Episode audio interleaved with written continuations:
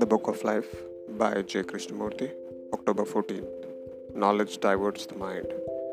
You have only one instrument, which is the mind, and the mind is the brain also.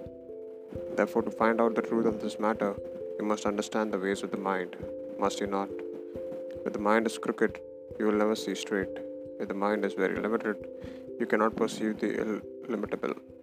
The mind is the instrument of perception, and to perceive the perceive truly mind must be made straight, must be cleansed of all conditioning, of all fear.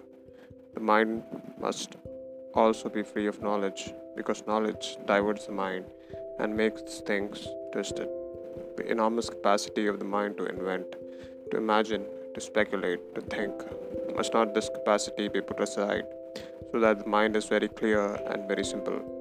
Because it is the only innocent mind the mind that has experienced vastly and yet is free of knowledge and experience. It is only such a mind that can discover that which is more than mind, brain, and mind. Otherwise, what you discover will be colored by what you have already experienced, and your experience is the result of your conditioning.